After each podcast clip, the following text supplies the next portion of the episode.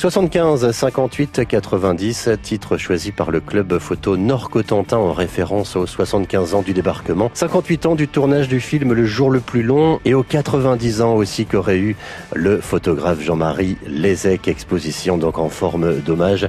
Une expo qui est principalement dédiée au travail de ce photographe réalisé euh, sur le tournage du film donc Le jour le plus long. C'est à voir jusqu'à dimanche au château des Ravalets à Tour-la-Ville.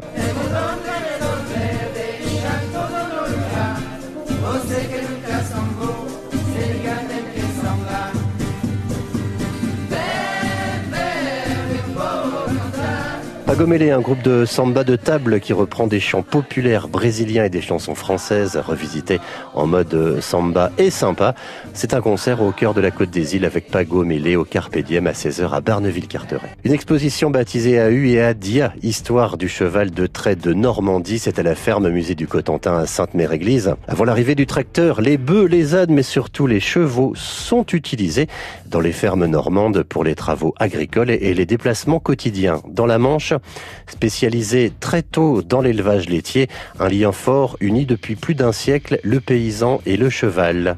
Dernier jour pour voir cette expo à la ferme musée du Cotentin à Sainte-Mère-Église. Pour le plus grand plaisir des familles, Toy Story 4 est désormais sorti sur les écrans. Le volet numéro 1 était sorti en 1995 et il a marqué un tournant dans l'histoire du cinéma en devenant le premier long métrage d'animation réalisé entièrement en images de synthèse.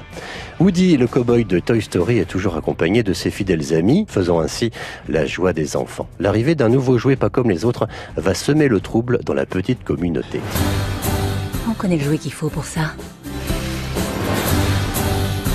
Duke Kaboom, roi de Cascada canadien. Et, oh yeah! Hein? Il adore prendre la pause. Duke, on a besoin. Attends une petite dernière. Oh yeah! Toy Story 4, c'est au méga CGR de Cherbourg.